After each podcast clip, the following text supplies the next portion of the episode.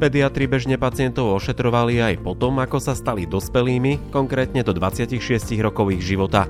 V zákone o rozsahu zdravotnej starostlivosti uhrádzanej z verejného zdravotného poistenia bola totiž zmienka, že preventívne prehliadky môžu do 28 rokov vykonávať aj pediatri. Poisťovne nad tým, že ich ošetrovali aj bez toho, aby mali certifikát na dorastové lekárstvo, tak povediac privierali oči. V rámci špecializácie ich totiž mali kompetenciu ošetrovať len do 18. roku a 364. dňa ich života.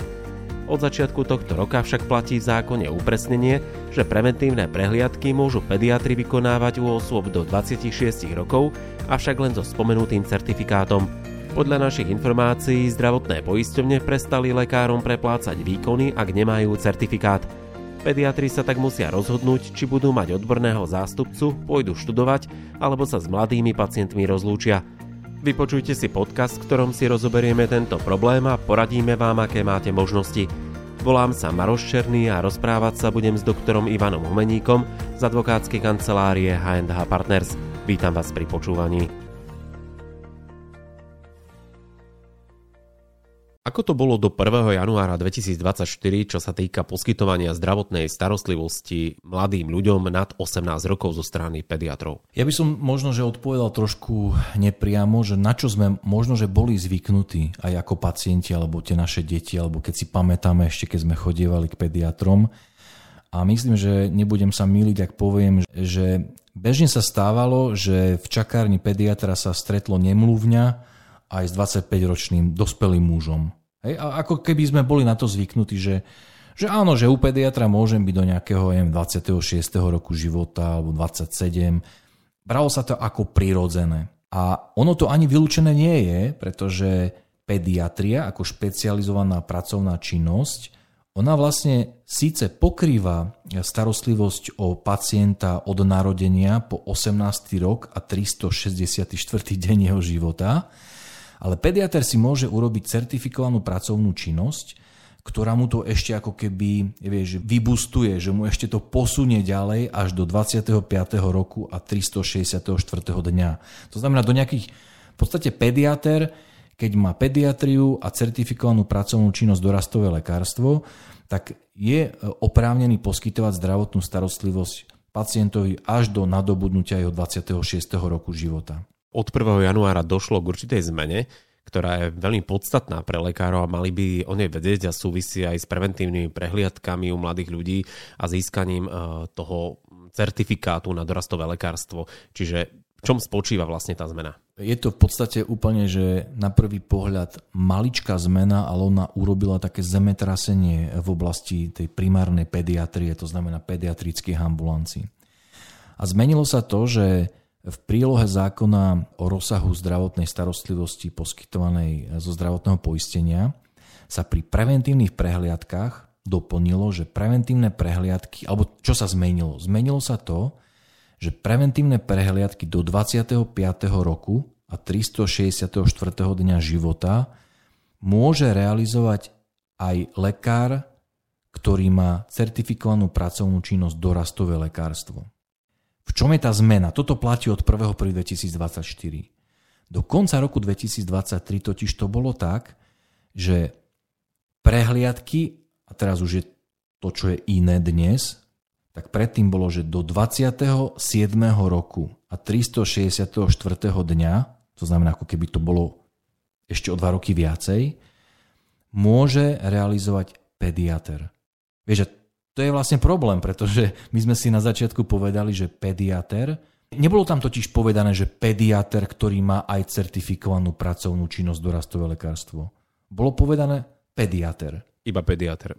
A to, to bol vlastne problém, pretože, lebo čo sa stávalo je, že poisťovne, a teraz nechcem hovoriť za všetkých, lebo sú pediatri, ktorí majú dorastové, aj, aj sú takí, ktorí aj mali dorastové lekárstvo ako certifikovanú pracovnú činnosť, ale sú aj pediatri, ktorí takúto certifikovanú pracovnú činnosť nemali a poskytovali zdravotnú starostlivosť aj pacientom starším ako 19 rokov a poisťovne im to normálne že uhrádzali.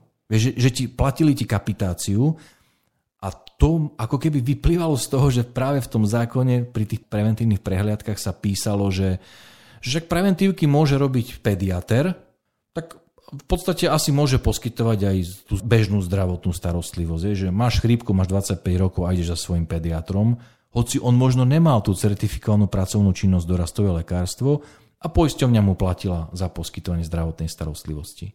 No a tým, že sa to teraz zmenilo, vieš, od prvého prvý tým, že sa v zákone povedalo, že keď nie si všeobecný lekár pre dospelých, tak môžeš tie prehliadky robiť, ale len za predpokladu, že máš certifikovanú pracovnú činnosť dorastové lekárstvo, tak sa zmenilo aj to, že zrazu poisťovne vlastne prestali pediatrom, opäť nedovolím stvrdiť, že všetkým paušálne, ale z terénu máme informácie o viacerých, ktorí sa nám aj ozvali, tak prestali pediatrom, ktorí nemali to dorastové lekárstvo urobené, platiť nielen za preventívky, ale oni prestali platiť celkovo za zdravotnú starostlivosť. Teraz si všetci pediatri, ktorí počúvajú tento podcast, položili otázku, čo s tým, ak majú množstvo pacientov po 19.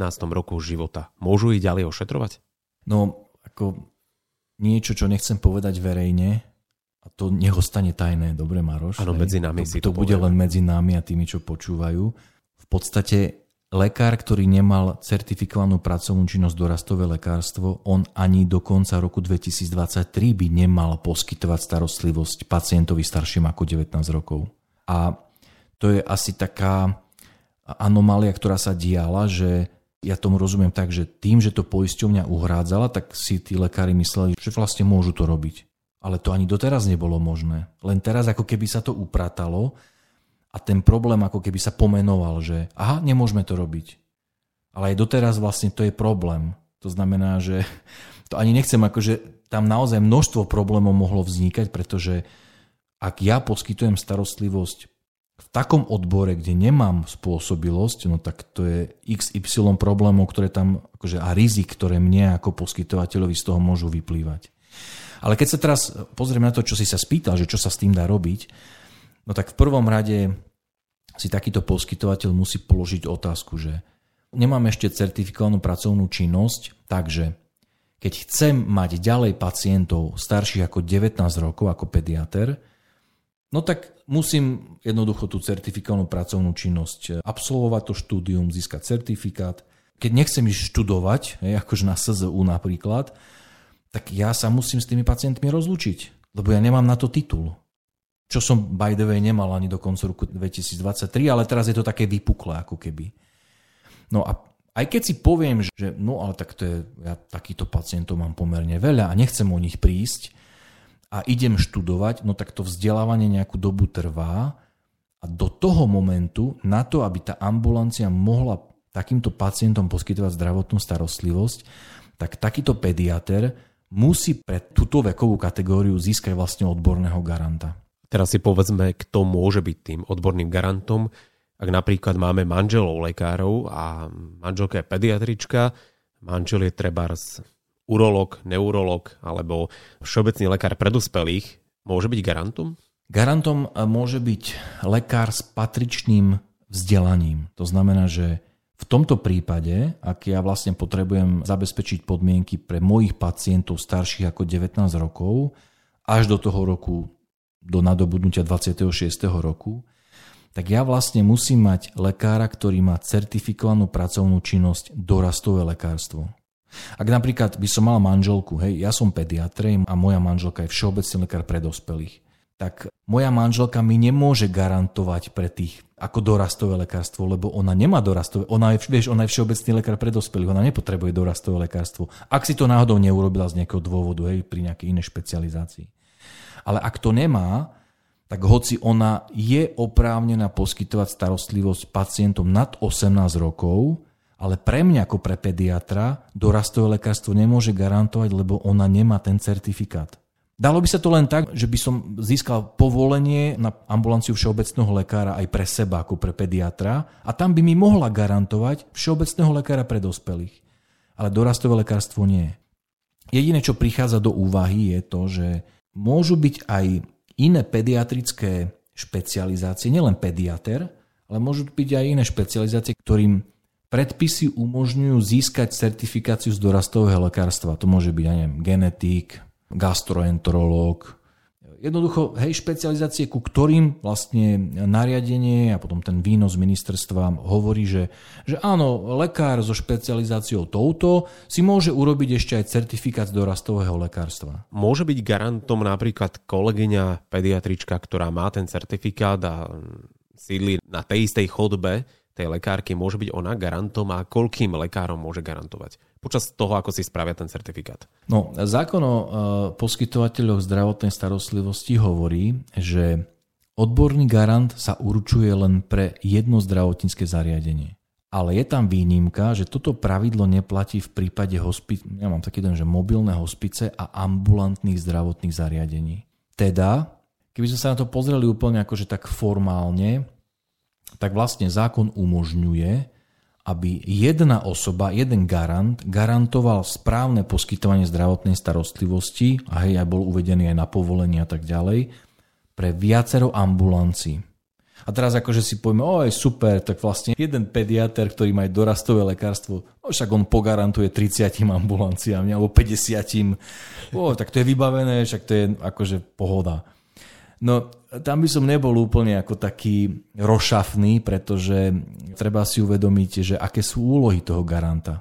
On vlastne zodpoveda za správne poskytovanie zdravotnej starostlivosti, za bezpečnosť pacienta a tak ďalej. Takže ten výkon jeho jednak musí byť v pracovnoprávnom vzťahu. Hej, tam sú nejaké podmienky, ale to sa všetko dá akože nejako naplniť, ale on reálne by mal byť schopný tie úlohy plniť. Čo znamená splniť tie úlohy? Tú funkciu by mal vykonávať tak, aby sa tie očakávania mohli naplňať. Predstav si, že pri poskytovaní zdravotnej starostlivosti vznikajú odborné otázky, na ktoré zdravotnícky pracovník, ktorý nemá tú patričnú certifikáciu, nemusí byť schopný reagovať samostatne. A ten odborný garant je tam na to, aby on vedel vlastne byť prítomný pri tej zdravotnej starostlivosti. Teda možno, že by som to povedal tak, že ak mám na poliklinike na jednej chodbe tri pediatrické ambulancie, pričom jedna z nich, jeden ten pediatr v tej jednej z tých ambulancií má aj certifikát na dorastové lekárstvo a tí dvaja kolegovia nemajú, tak tým, že sú na jednej chodbe, v zásade si viem predstaviť, že on im bude dvom garantovať, lebo on vie pribehnúť, on je tam, oni sa vedia dohodnúť, tam sa dá zabezpečiť skutočný výkon tej funkcie. Ale keby tento človek mal garantovať napríklad ambulancii úplne na opačnej strane republiky, tak to som veľmi skeptický, že či skutočne tam je možné docieliť tú bezpečnosť pacienta a to, že tá zdravotná starostlivosť sa bude poskytovať správne. Mňa zaujalo, ako si povedal, že je tam zodpovednosť zo strany toho garanta, čiže aj keď je to skúsená kolegyňa s dlhoročnou praxou, v prípade pochybenia a poškodenia zdravia pacienta by sa bralo na zreteľ, že kto bol garantom tak tam sa to bude rôzniť od rôznych typov zodpovednosti. Samozrejme, hej, že tá civilná zodpovednosť za škodu, ona ide za ambulanciou, nie za tým odborným garantom. Ale napríklad v prípade dohľadu nad zdravotnou starostlivosťou tam môžu byť sankcie a určité pokuty a hlavne napríklad zákaz činnosti môže úrad pre dohľad uložiť aj priamo odbornému garantovi. Takže sú určité typy následkov, ktoré nezaťažia len ambulanciu, právnickú osobu, ale oni normálne môžu padnúť na plece toho konkrétneho lekára, lekárky, ktorá garantuje zdravotnú starostlivosť. Takže to je možný následok, keď tá činnosť nie je vykonávaná úplne tak, ako by mala. Takže záverečné odporúčanie, lekári, ktorí nemajú certifikát, mali by ísť čo najskôr študovať, zohnať si garanta, alebo poslať preš pacientov, tak povediac. No a ten posledný bod je veľmi bolestivý a komplikovaný. Hej, že predstav si, že ty si to uvedomíš ako pediatr a si povieš, fúha, že možno máš niekoľko stovák takých pacientov a teraz ani to nie je, ani možno, že teraz my to ani nevieme úplne pomenovať, lebo tam v každom prípade takíto poskytovateľia by si to mali naozaj dobre premyslieť, lebo ak budú ďalej pokračovať v poskytovaní zdravotnej starostlivosti, tak tam to normálne môže byť až trestná činnosť. Vieš, samotný zákon o poskytovateľov hovorí, že ak poskytuješ zdravotnú starostlivosť bez príslušného titulu, tak tam hrozí riziko sankcií okolo 36 tisíc eur. A to je presne tento prípad. Vieš, že ty môžeš ako pediatr len do 19. roku, ak ty ďalej poskytuješ napriek tomu, že nemáš certifikát aj starším, tak to presne padá ako keby do tohto typu sankcie. Ak by sa predsa len rozhodli niektorí lekári, že sa s tými pacientmi rozídu, je toto dôvod na vypovedanie zmluvy o poskytovaní zdravotnej starostlivosti, že nemám na to oprávnenie? Určite áno. To je úplne, že to, to je dokonca akože za účelom bezpečnosti pacienta. Vlastne to je nemožnosť plnenia. Ty ako keby nevieš plniť záväzok, ktorému si sa zmluvne voči pacientovi zaviazal, lebo na to nemáš ako keby titul. Čo si nemal zase, ako sme už povedali, ani do konca roku 2023, ale teraz tým, že sa to melie, tak hej, je to také vypuklejšie. Ako, tak ako som povedal, takíto poskytovateľia je dobré, aby si zvážili, aby si to aj naplánovali, ako to uchopiť celú tú situáciu. Lebo samozrejme sú možné rôzne kroky, čo je treba urobiť skôr, neskôr, na čo si treba dať pozor, ako to odkomunikovať pacientom, na čo sa pripraviť vo vzťahu, dajme k tomu, k samozprávnemu kraju. A ja by som to určite nepodceňoval.